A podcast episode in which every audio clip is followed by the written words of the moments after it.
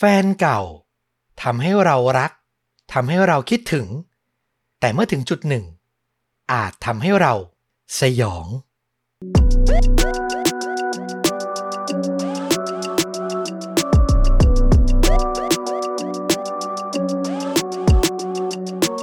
สวัสดีครับ ยินดีต้อนรับเข้าสู่ The A Files Podcast จากช่องชวนดูดะ อยู่กับต้อมนะครับ กับพอดแคสต์เล่าเรื่องสั้นลุ้นระทึกหลากหลายหัวข้อ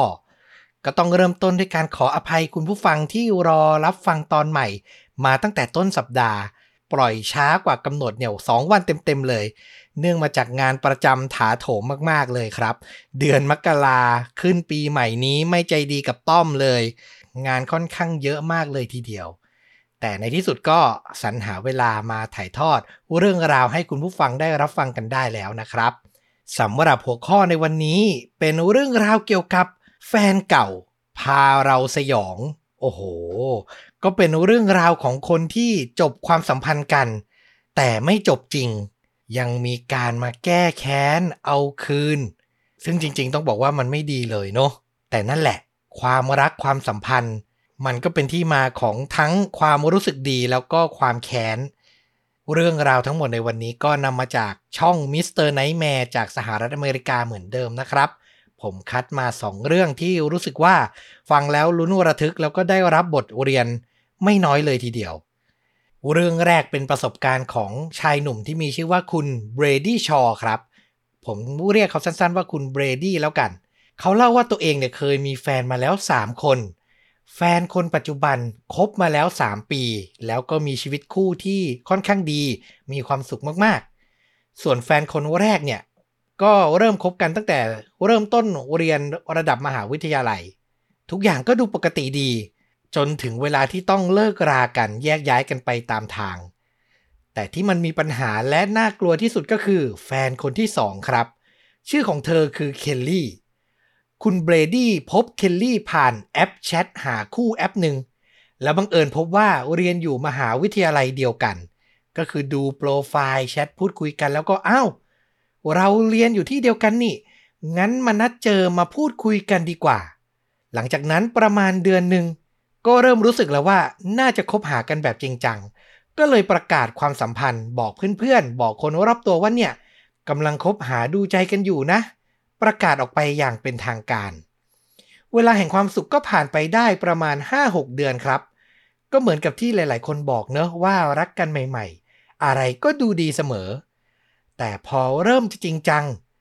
นั่นแหละ อุปนิสัยจริง ๆ ก็จะค่อยๆ เปิดเผยออกมา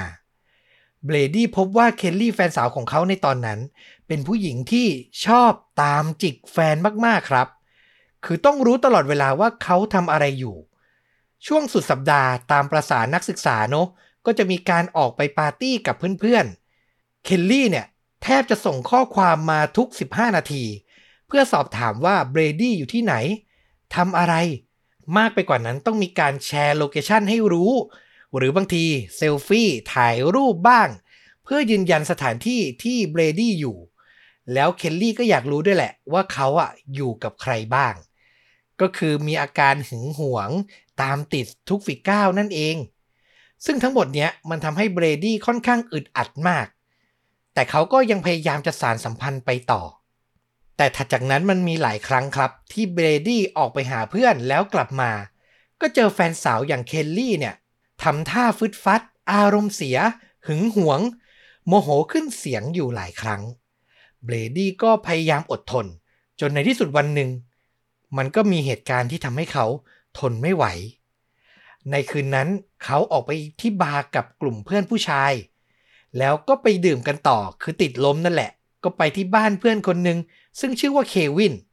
แต่เรื่องของเรื่องคือเบรดี้ลืมส่งข้อความลืมแชทไปบอกเคลลี่ว่าตัวเองเนี่ย ออกจากบาร์ไปต่อที่บ้านเพื่อน ลืมรายงานตัวขึ้นมาซะได้ และพอถึงกลางดึก พอเมาได้ที่แล้วล่ะ เขาก็เดินทางกลับบ้านของแม่ ซึ่งตัวเขาเนี่ยตอนนั้นพักอาศัยอยู่กับแม่ด้วย แล้วก็ได้เจอแฟนสาวอย่างเคลลี่ ยืนรออยู่หน้าบ้านด้วยสีหน้าที่โมโหมากๆ เบรดี้ใช้คำนี้เลยครับ เขาบอกว่าสีหน้าและอากัปอาการของเคลลี่เนี่ยเหมือนคนบ้าเลย คือโมโหจริงๆ พอเห็นหน้าเบรดี้เคลลี่ก็บุกจู่โจม ทุบตีใช้กำลังอย่างบ้าคลั่งอย่างที่บอกไป แล้วก็ตะโกนต่อว่าเบรดี้ว่าเป็นคนชั่ว แอบนอกใจเธอ คือกลายเป็นว่าฝ่ายหญิงเนี่ยเริ่มใช้กำลังจู่โจม ฝ่ายชายก่อน ใช้ความรุนแรงก่อน ต้องบอกว่าไม่ว่าเพศไหน ถ้ามันมีการลงไม้ลงมือมาเกี่ยวข้อง มันเริ่มไม่สนุกแล้ว มันเริ่มไม่ใช่แล้วนะครับเบรดี้ก็พยายามจะปัดป้อง แล้วต่อมาก็ใช้แรงจับไหล่เคลลี่ คืออยากจะให้เธอเนี่ยหยุด หยุดการกระทำนี้ก่อนตั้งสติซะก่อน แต่ปรากฏว่าเคลลี่ตะโกนบอกให้เขาเอามือออกจากตัวของเธอ คือเธอทำเหมือนตัวเองอะ่ะ โดนล่วงละเมิดโดนใช้กำลังแทน แถมพูดขู่เสียงดังอีกว่าจะแจ้งตำรวจ ตอนนั้นเหตุการณ์ทั้งหมดมันเกิดขึ้นที่หน้าบ้าน ก็มีโอกาสที่เพื่อนบ้านที่อยู่รอบๆเนี่ยจะมาได้ยิน มาแอบสอดส่องมองได้เบรดี้ก็เลยทนไม่ไหว คือเขาทั้งโดนทำร้ายร่างกาย ทั้งอับอาย ก็เลยพูดออกไปเลยว่า เราจบกันแค่นี้เถอะ จบประโยคปุ๊บก็เดินเข้าบ้านไปทันที ทิ้งให้เคลลี่เนี่ยยืนอยู่หน้าบ้านอย่างนั้น แน่นอนว่าจบกันไม่ดีอย่างนี้ เลิกกันไปอย่างนี้ เรื่องราวที่แท้จริงมันก็ไม่จบครับ เคลลี่ยังคงส่งข้อความทางโทรศัพท์เข้ามาด่าทอ มาต่อว่าเบรดี้แทบทุกวัน ด่าแรงขึ้นแรงขึ้น มีถ้อยคำหยาบคาย จนสุดท้ายเบรดี้ทนไม่ไหว ตัดสินใจบล็อกเบอร์ อดีตแฟนสาวไปเลยดีกว่า จะได้สบายใจขึ้น ซึ่งก็ได้ผลนะ จิตใจเขาก็สงบลงจริง ๆ ต่อมาไม่นาน เพื่อนของเบรดี้ก็แคปภาพใน IG ส่วนตัวของเคลลี่ส่งมาให้เขาดู คือเคลลี่แฟนสาว ต้องใช้คำว่าอดีตแฟนสาวสินะลงภาพชายไว้หนวดร่างยักษ์ครับ คือกล้ามเนี่ยใหญ่กำยำน่ากลัวมาก มองดูก็เข้าใจได้ว่าสงสัยน่าจะเป็นแฟนใหม่ของเธอ เบรดี้เห็นแล้วก็ตอบเพื่อนที่แคปภาพมาให้ดูแบบขำๆไปว่า สงสัยเธอจะอัปเกรดและคือมีแฟนใหม่ มีสเปคแบบใหม่ที่ไม่ใช่เขาแล้วล่ะ เบรดี้เห็นดังนั้นใจนึงก็คงสบายใจ ก็เลยใช้ชีวิตต่อมาตามปกติ คิดว่าความสัมพันธ์คงสิ้นสุดลงแล้วจริง ๆ โดยเขาไม่รู้ตัวเลยครับว่า ประสบการณ์สยองที่แท้จริงนั้น กำลังจะมาถึง ในคืนหนึ่งที่เขานอนอยู่บนเตียงในห้องนอนชั้นสองของบ้านเพียงลำพัง คือต้องบอกว่าคืนนั้น แม่ของเขาไม่ได้อยู่บ้าน อยู่ดีๆ เบรดี้ก็ได้ยินเสียง ทุบประตู เสียงดังมากมาจากหน้าบ้าน คือคนปกติถ้าจะมาหามาพูดเจรจากันธรรมดา กดออดก็ได้เนาะบ้านไหนก็มี แต่นี่คือทุบประตูอย่างรุนแรงมาก เบลดี้ก็ตกใจกลัววิ่งลงมาที่ชั้นหนึ่ง มาหยุดยืนที่หน้าประตู แต่ยังไม่ทันที่เขาจะตอบอะไร ก็ได้ยินเสียงผู้ชายคนหนึ่งตะโกนเข้ามาว่า เปิดประตู ไอ้จุดจุดจุดไอ้จุดจุดจุดที่ว่านี้ก็เป็นคำไม่สุภาพเนาะเป็นคำด่าแบบฝรั่งแหละ ผมก็ละไว้ในฐานที่เข้าใจแล้วกัน ถึงตรงนั้นเบรดี้รู้แล้วว่าชายคนนี้ไม่ได้มาดีไม่ได้เป็นมิตรแน่ๆ เขาเลยคิดแผนการทำเป็นว่าตัวเองเนี่ย แกล้งไม่อยู่บ้านซะดีกว่า ก็เลยตัดสินใจไม่ส่งเสียงตอบโต้อะไรกลับไป แต่หลังจากนั้นไม่นาน ก็มีเบอร์โทรศัพท์ปริศนา โทรเข้ามาที่มือถือของเขา โชคดีมาก ๆ เลยที่เบรดี้เนี่ยปิดเสียงมือถือเอาไว้ เลยไม่ได้มีเสียงริงโทนดังเล็ดลอดออกมา ไม่อย่างนั้นเนี่ยแผนแตกแน่ๆ เบรดี้มองเบอร์แล้วว่าเขาอะไม่คุ้นไม่รู้จักก็เลยตัดสินใจไม่รับสาย แต่ต่อมาไม่นานก็มีข้อความส่งตามมาเพิ่มเติม เป็นคำขู่ เอาชีวิต แล้วก็สั่งบอกให้เขาเนี่ยเปิดประตู ไม่งั้นกูจะพังหน้าต่างเข้าไปนะ อะไรประมาณนั้นเลยครับ คือต้องมีตัวอย่างคำไม่สุภาพนิดนึงเนาะพอให้เห็นภาพเบรดี้ตัดสินใจแล้วว่าจะแกล้งไม่อยู่ แล้วจะแกล้งไม่รับสาย แล้วก็แกล้งไม่ตอบข้อความกลับไปด้วย แต่พอเจอถ้อยคำคุกคามขนาดนี้จะอยู่เฉยๆก็คงไม่ไหว ก็เลยตัดสินใจ โทรศัพท์เรียกตำรวจ แล้วระหว่างโทรคุยบอกรายละเอียดกับเจ้าหน้าที่ที่อยู่ปลายสาย อยู่ดีๆครับ เบรดี้ก็ได้ยินเสียงดัง เพลงดังมาจากบริเวณหน้าบ้าน โอ้โห ใจเนี่ยตกไปอยู่ที่ตาตุ่มเลย เขารีบวิ่งไปชะเง้อแอบดูที่หน้าต่าง แล้วก็ได้เห็นชายไว้หนวด รูปร่างกำยำคนหนึ่ง เพิ่งทุบหน้าต่างรถยนต์ SUV ของเขาจนแตกกระจาย เบรดี้มองแป๊บเดียวเท่านั้น ก็จำได้ทันทีเลยว่าชายคนนี้ คือคนเดียวกับที่มีรูปอยู่ใน IG ของเคลลี่ แฟนเก่าของเขาจำได้ใช่ไหมครับ ที่เพื่อนเขาแคปรูปส่งมาให้ดู ชายในรูปนั้นเองเบรดี้ก็เลยรีบบอกเจ้าหน้าที่ที่ยังอยู่ในสายทันทีเลยว่า แฟนเก่าของผม น่าจะส่งแฟนหนุ่มคนใหม่ของเธอ มาขู่ทำร้าย และตอนนี้เขาทุบกระจกรถผมแตกไปแล้ว รีบมาเลยนะครับ เจ้าหน้าที่ก็เลยถามคำถามเพิ่มเติมอีกเล็กน้อย แล้วก็บอกให้เบรดี้เนี่ยใจเย็นๆ เพราะเธอได้แจ้งเจ้าหน้าที่ภาคสนาม และพวกเขากำลังเดินทางไป มันยังโชคดี ที่แฟนหนุ่มเลือดร้อน แฟนใหม่คนนี้เนี่ยเขาไม่ได้พยายามพังประตูหรือหน้าต่างเข้ามา คือแค่ทุบประตูเสียงดัง ตะโกนขู่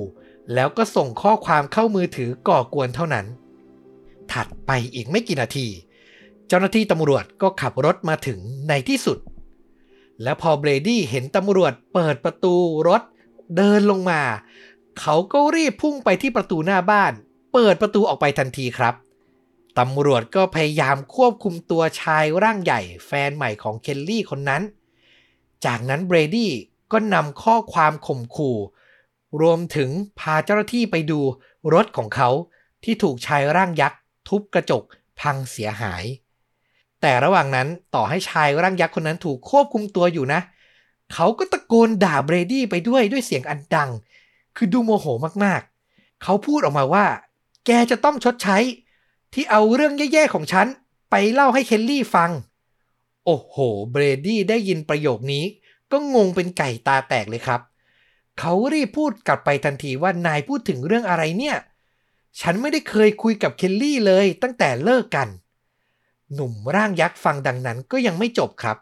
คือสีหน้าทำเป็นเหมือนรู้ทันน่ะ พูดกลับมาแบบประชดประชันว่าเหรอ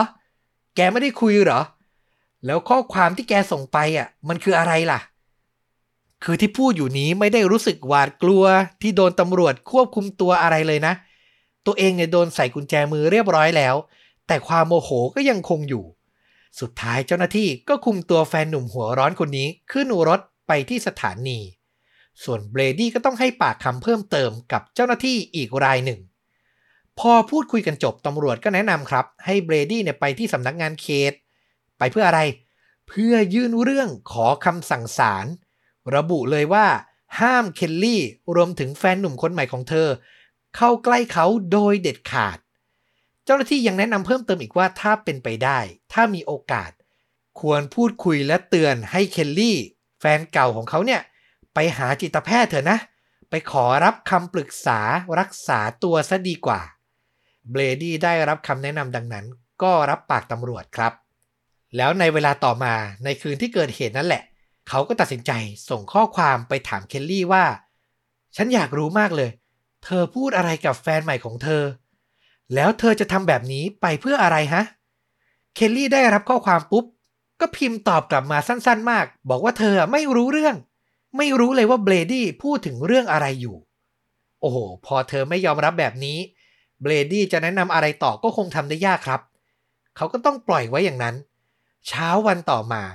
เขาก็ตัดสินใจเดินทางไปขอคำสั่งศาลห้ามเคลลี่กับแฟนหนุ่มร่างกำยำคนใหม่เข้าใกล้เขา อย่างที่เจ้าหน้าที่ตำรวจแนะนำ พอได้คำสั่งศาลมาทีนี้ เขาก็ตัดสินใจแล้วว่า โทรไปหาเคลลี่อีกสักครั้งดีกว่า ไปแจ้งให้เธอรู้ว่าเนี่ย มีคำสั่งแบบนี้ ทางเขตทางศาลเนี่ยประกาศออกมาแล้วนะ แล้วถ้าเป็นไปได้ด้วยความเป็นห่วง ฉันอยากให้เธอไปขอรับคำปรึกษาจากจิตแพทย์ซะ พอพูดจบหลังจากคุยกันครั้งนั้น เบรดี้ก็บอกว่าเขาไม่ได้พบเจอ หรือพูดคุยกับเคลลี่อีกเลยครับ แล้วปรากฏว่าเธอเนี่ย ลบรูปแฟนหนุ่มนักกล้ามออกจาก IG ทันทีเลยหนึ่งวันหลังเกิดเหตุการบุกมาที่บ้านของเบรดี้เขาบอกว่าปัจจุบันนี้ถึงทุกวันนี้แล้วนะคำสั่งศาลนั้นก็ยังคงอยู่ ชื่อของแฟนหนุ่มคนใหม่ของเคลลี่มีชื่อว่าฮาเวียครูสเบรดี้ย้ำว่า ผู้ที่มีโอกาสได้รับฟังเรื่องของเขา จงระวังให้ดี โปรดดูให้แน่ใจว่าใครที่คุณกำลังจะออกเดทหรือสารสัมพันธ์ด้วย เพราะมันยังมีคนที่คลั่งอีกมากในสังคมที่เราใช้ชีวิตอยู่ ผมถือเป็นคำเตือนจากผู้ประสบภัยที่ดีมากๆเลยนะครับ อย่างที่พูดกันมานมนาน พ่อแม่เราสอนมาเพื่อนเราเตือนมา พบเจอคนที่ถูกใจ รักแค่ไหน ชอบแค่ไหน ก็ยังคงต้องระวังและศึกษาให้ดีๆ การนัดเจอครั้งแรกสองครั้งแรก เจอในที่ที่มันผู้คนพลุกพล่านเนาะบอกเพื่อนไว้หน่อย บอกครอบครัวไว้หน่อย ว่าจะไปเจอคนนี้คนนี้ เขาจะได้ตามให้ความช่วยเหลือได้ ในกรณีที่เกิดเหตุฉุกเฉินนะครับ เรื่องนี้เบรดี้ยังโชคดีที่หนุ่มคนนั้นก็ยังมีเหมือน ยังกลัวอยู่อะรู้ว่าถ้าบุกเข้าไปในบ้านเมื่อไหร่เนี่ย ติดคุกหัวโตแน่ๆคือกะแค่มาขู่ยังไม่ได้มาทำร้ายแบบจริงจัง เบรดี้ก็เลยยังรอดตัวไป เอาละฟังเรื่องราวประสบการณ์ของชายหนุ่มไปแล้ว ทีนี้มาฟังเรื่องเล่าจากหญิงสาวกันบ้าง แน่นอนเนื้อเพศไหน คนไหนก็มีสิทธิ์จะได้เจอประสบการณ์แฟนเก่าแย่ๆกันทั้งนั้น หญิงสาวเจ้าของเรื่องคนนี้มีชื่อว่าเมลิสาครับ เธอเล่าว่าสมัยเรียนมหาวิทยาลัย เธอเคยคบกับแฟนหนุ่มคนหนึ่งเขามีชื่อว่าเคียน K I A N เนาะ เมลิสาบอกเลยว่ามันเป็น toxic relationship คือเป็นความสัมพันธ์ที่แย่มาก เธอถูกด่าทอ ถูกใช้กำลังทำร้ายทุบตีบ่อยครั้ง แต่ด้วยความที่เมลิสาเติบโตมาโดยพักอาศัยอยู่บ้านแม่ ในย่านที่ค่อนข้างเสื่อมโทรมของเมือง คือเป็นย่านเป็นเขตที่เด็กผู้หญิงเนี่ย ถูกสั่งห้าม เดินคนเดียวยามค่ำคืนโดยเด็ดขาด เพราะว่าเป็นย่านที่อันตรายมากๆ เธอเติบโตมาในรูปแบบนั้นครับ และพอต่อมาได้มีโอกาสเจอแฟนหนุ่มอย่างเคียนเนี่ย เหมือนเขาคอยปกป้องคอยดูแล ก็ทำให้เมลิสารู้สึกอุ่นใจเหมือนได้รับการคุ้มครอง แต่ก็อย่างที่บอกนะ คือต่อมาแฟนหนุ่มคนนี้แหละที่เป็นคนทำร้ายเธอซะเอง เธอเนี่ยอยากบอกเลิกลาเขาอยู่หลายครั้ง แต่ก็ไม่กล้า คือเข้าใจได้อะใจหนึ่งก็รักก็ผูกพันก็อบอุ่น แต่อีกใจหนึ่งก็รู้สึกว่าถ้าบอกเลิกไป ก็ไม่รู้ว่าจะโดนอะไรบ้าง คือแค่อยู่ด้วยกันเนี่ยก็โดนทุบตีแล้วอะถ้าบอกเลิกจะเจอเหตุการณ์ร้ายขนาดไหน ผู้หญิงคนไหนก็ต้องกลัวเนาะอย่างไรก็ตาม แม่ของเมลิสาเนี่ยไม่ชอบเคียนเลยครับ แล้วพยายามบอกให้ลูกตัวเองเลิกกับแฟนหนุ่มอยู่ตลอด คือแม่ประสบการณ์เขาเยอะกว่า เขาก็มองออกนะว่าอยู่กับแฟนคนนี้ ลูกสาวเนี่ยต้องทุกข์ทรมานมากแน่ ๆ ความสัมพันธ์ระหว่างเคียนกับเมลิสามันก็คาราคาสั่งมันนานกว่า 2 ปีเต็มๆครับ จนมีวันหนึ่งเมลิสาตัดสินใจแล้วว่า พอแค่นี้ เจ็บแต่จบดีกว่า ทนไม่ไหวแล้วมันหนักเกินไป ก็เลยตัดสินใจ ส่งข้อความครับ ไปบอกเลิกเคียนในที่สุด การที่เธอตัดสินใจไม่พูดต่อหน้าแต่ส่งข้อความไปเนี่ย เพราะเธอรู้ดีรู้จักแฟนตัวเองดีว่า ถ้าพูดต่อหน้า ต้องเจอลงไม้ลงมือแน่ๆแล้วหลังจากส่งข้อความไปได้ไม่นาน เขียนก็โทรศัพท์กลับมาทันทีครับ แต่เมลิสาไม่ยอมรับ เธอบอกเลยว่าตอนนั้นเธอกลัวมากยังไม่พร้อมจะคุย คนมันเคยถูกทำร้ายมาเนาะต่อให้ไม่ได้แบบเห็นกันต่อหน้า แต่ก็ยังมีความหวาดกลัวอยู่ หลังจากเคียนพยายามโทรศัพท์หาอยู่ 3-4 รอบ สุดท้ายเขาก็เลือกใช้วิธีส่งข้อความกลับมาครับ ข้อความนั้นมันเต็มไปด้วยการด่าทอ สาบแช่ง เมลิสาอ่านแล้วก็ต้องพยายามตั้งสติ แล้วก็ตอบกลับไปว่า รอให้เธออารมณ์เย็นลงก่อนแล้วกัน เอาไว้พรุ่งนี้เดี๋ยวฉันจะโทรไปคุยด้วย เคียนก็ส่งข้อความตอบกลับมาอีก แต่ถึงตรงนั้นเนี่ยเมลิสาไม่ไหวแล้วเธอตัดสินใจหยุดใช้โทรศัพท์ แล้วก็นั่งร้องไห้ ด้วยความสับสนปนหวาดกลัว คือมันหลากหลายความรู้สึกเนาะอย่างที่บอกทั้งรักทั้งกลัว ทั้งวิววิวหวงหวงแหละ บอกเลิกแฟนอะจากนั้นพอเธอรู้สึกดีขึ้นเล็กน้อย ก็เลยตัดสินใจโทรไปบอกคุณแม่ว่าเนี่ย หนูเลิกกับเคียนแล้วนะ คุณแม่ฟังแล้วก็โล่งใจ คือบอกให้เลิกมานานแล้ว พอลูกสาวทำได้ก็เหมือนให้กำลังใจ บอกว่าเนี่ยลูกทำดีแล้วล่ะ แต่เรื่องของเรื่องคือคืนนั้นแม่ของเธอเนี่ยมีงานกะดึกที่ต้องทำกว่าจะกลับบ้านก็ประมาณตีสองครับ ดังนั้นเมลิสาเลยถูกทิ้งให้อยู่บ้านเพียงลำพัง ต่อมาถึงเวลาประมาณสี่ทุ่ม เธอก็เริ่มง่วงและก็เลยตัดสินใจว่าเข้านอนดีกว่า เพราะพรุ่งนี้เนี่ยเธอต้องไปเรียนแต่เช้าด้วย ตอนแรกเธอก็กลัวนะว่าตัวเองเนี่ยจะหลับไหม คือมันมีเรื่องต้องคิด เต็มหัววิ่งอยู่เต็มสมองไปหมดเลย แต่สุดท้ายพอล้มตัวลงนอนได้ไม่นาน เมลิสาก็ค่อยๆ พลอยหลับไป แต่เธอไม่ได้หลับสนิทถึงเช้าครับ เมลิสาสะดุ้งตื่นขึ้นมากลางดึก เนื่องมาจากได้ยินเสียงประตูบ้าน เปิด เธอหันดูนาฬิกาหัวเตียง แล้วก็เห็นว่ามันเป็นเวลาประมาณตีหนึ่งเมลิสานึกในใจทำไมวันนี้แม่กลับบ้านเร็วจัง ปกติต้องถึงบ้านประมาณตีสองนี่ เอ หรือว่าแม่ของเธออาจจะเป็นห่วงเธอ เมลิสานึกได้ดังนั้นก็ลุกขึ้นนั่ง แล้วสายตาเธออะมันเหลือไปเห็นอะไรบางอย่าง อยู่ที่ขอบเตียงครับ ทำเอาเธอตกใจสะดุ้งเลย แต่พอเพ่งดูดีๆ เมลิสาก็โล่งใจเมื่อเห็นว่า ไอ้เงาตะคุ่มตะคุ่มปลายเตียงนั้นน่ะคือ แมวครับ สัตว์เลี้ยงแสนรักของเธอ มันมีชื่อว่านาล่า เห็นแมวขดนอนอยู่ที่ปลายเตียงเธอก็โล่งใจแล้วก็ลุกออกจากเตียงไป เปิดประตูไปยืนที่ทางเดินด้านนอกห้อง ร้องเรียกแม่ คุณแม่ แต่ไม่มีเสียงตอบรับ ตอนนั้นไฟในบ้านปิดมืดสนิท เมลิสาตัดสินใจ เดินลงไปชั้นล่าง แล้วก็เปิดไฟในห้องนั่งเล่น ก่อนจะสำรวจดูรอบบ้าน แล้วก็พบว่า ไม่มีใครอยู่ภายในบ้านเลยครับ เธอเริ่มหวาดกลัวแล้ว ก็เลยเดินไปเช็คประตูหน้าบ้านสักหน่อย ว่ามันผิดปกติไหม แง้มเปิดอยู่ไหม แล้วก็พบว่า มันล็อกอยู่ตามปกติ เธอมองสอดสายสายตาออกไปนอกหน้าต่าง แล้วก็ยังไม่เห็นรถแม่จอดอยู่ แสดงว่าคุณแม่ยังไม่กลับมา แล้วเสียงเปิดประตูปริศนาเมื่อสักครู่คืออะไร เมลิสาพยายามมองโลกในแง่ดี คิดว่าตัวเองอาจจะหูฝาดครับ ก็เลยตัดสินใจเดินขึ้นไปกลับเข้าไปในห้องนอน แล้วก็ล็อกประตูห้องตามเดิม เมลิสาล้มตัวลงนอนบนเตียงอีกครั้ง แมวน้อยอย่างเจ้านาล่าก็ยังคงนอนขดคุดคูอยู่ที่มุมเตียงเช่นเดิม ทุกอย่างดูเป็นปกติ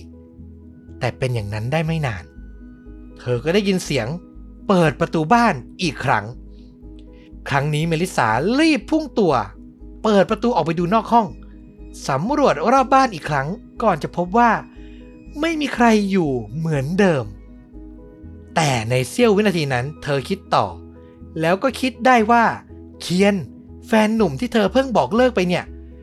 เขารู้ที่ซ่อนกุญแจสำรองของบ้านครับ คือกุญแจดอกนั้นเนี่ยจะแอบไว้แถวแถวสนามหญ้าทางด้านหลัง เป็นไปได้ไหม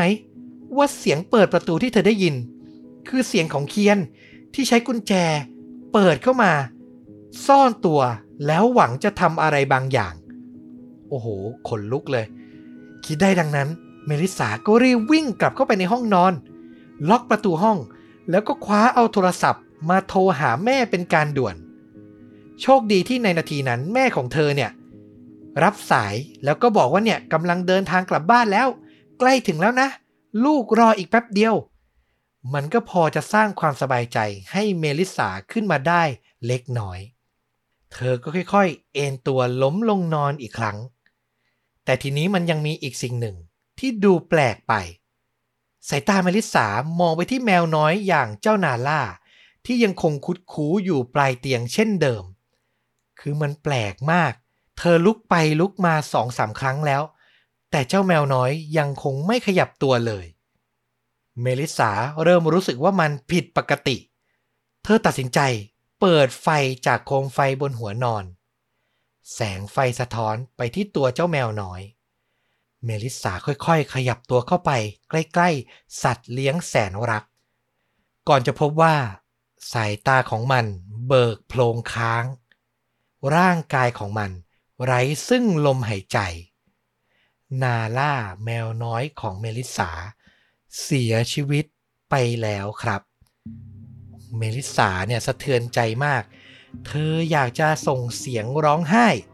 แต่พอคิดขึ้นมาได้ว่า เคียนน่าจะเป็นคนทำร้ายแมวของเธอ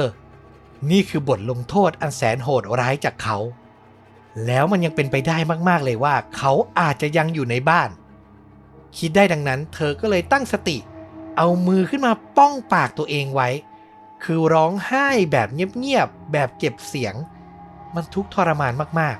ๆ จากนั้นพอตั้งสติได้ เมลิสาก็รีบโทรแจ้ง เจ้าหน้าที่ตำรวจเป็นการด่วน เจ้าหน้าที่ที่ปลายสายบอกให้เธอเข้าไปหลบอยู่ในตู้เสื้อผ้า และรอจนกว่าเจ้าหน้าที่ภาคสนามจะไปถึง ต้องบอกว่ามันเป็นช่วงเวลาไม่กี่นาที แต่น่าจะนานที่สุดในชีวิตของเมลิสาเลยครับ สุดท้ายเจ้าหน้าที่ที่อยู่ปลายสายซึ่งเป็นโอเปอเรเตอร์ก็บอกว่ามีตำรวจไปถึงบ้านเธอแล้ว แล้วก็อยู่ในบ้านเธอแล้วด้วย เนื่องมาจากประตูหน้าบ้านไม่ได้ล็อก เจ้าหน้าที่ก็เลยเปิดเข้าไปได้ทันที โอ้โห เมลิสาได้ฟังดังนั้นก็ฉุกคิดเลยว่า ก่อนขึ้นมาเธอเช็คแล้วนะว่าประตูบ้านมันล็อกอยู่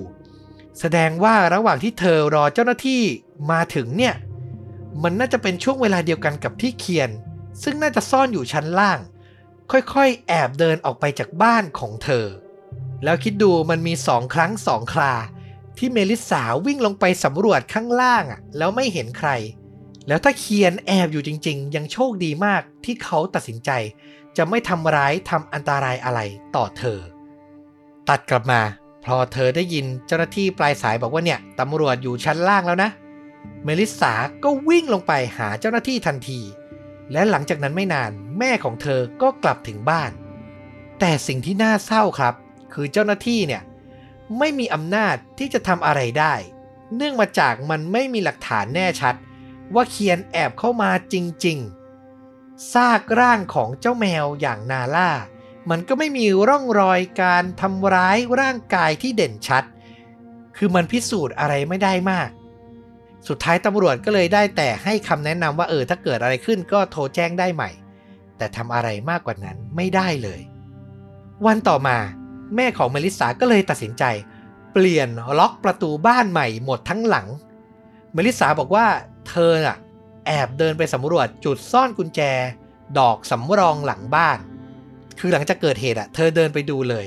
แล้วก็พบว่ากุญแจดอกนั้นมันยังอยู่ที่เดิม ไม่ได้หายไปไหน แต่นั่นแหละครับ เธอก็บอกว่ามันไม่ได้เป็นสิ่งที่ยืนยันอะไรได้ เพราะมันก็เป็นไปได้เนอะว่าเคียนเนี่ยอาจจะใช้กุญแจเนี้ยไขเข้ามา มาฆ่าเจ้าแมวนาล่า แล้วก็เดินหลบออกไปจากบ้าน ไปเก็บกุญแจไว้ที่เดิม เพื่อไม่ให้มีพิรุษที่จะสืบสาวราวเรื่องไปถึงเขาได้ บทสรุปสุดท้ายของเรื่องนี้ก็ใกล้เคียงกับเรื่องแรกครับ คือเมลิสาขออำนาจศาลออกคำสั่ง ห้ามเขียนเข้าใกล้ตัวเธอโดยเด็ดขาด วันสุดท้ายที่เธอมีโอกาสได้เห็นแฟนเก่าก็คือวันที่เขาเนี่ยมารับฟังคำสั่งศาล คือมาเจอกันในศาลเนาะศาลประกาศคำสั่งต่อหน้าเคียนเลย แล้วหลังจากนั้นทั้งคู่ก็ไม่เคยมีโอกาสได้พบหน้ากันอีกต่อไป ผมว่ามันก็ยังโชคดีในโชคร้ายอยู่เหมือนเคสแรกเนาะที่ฝ่ายแฟนหนุ่มไม่ได้ตัดสินใจทำอะไรที่มันรุนแรงมากกว่านี้ ทั้งที่เขาเนี่ยก็เคยมีประวัติใช้ความรุนแรงมาก่อนหน้านี้แล้วด้วย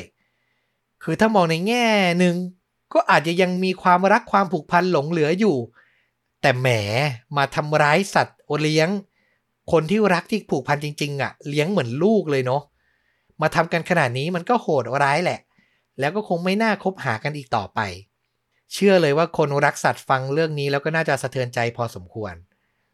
ก็เน้นย้ำเหมือนเดิมนะครับ ว่าจะคบหาใครดูดีๆ แล้วถ้าอยู่ในความสัมพันธ์ที่มันเป็นท็อกซิก relationship แบบนี้ มีโอกาสได้โปรดเถอะออกมาเถอะครับ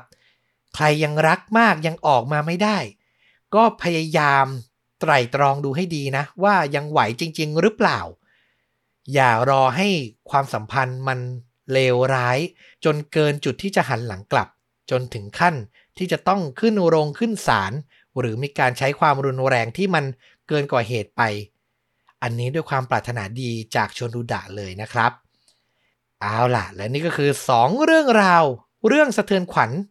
จากแฟนเก่า หวังว่าจะลุ้นระทึก แล้วก็มีข้อคิดดีๆ แก่คุณผู้ฟังทุกท่านเหมือนเดิมนะครับ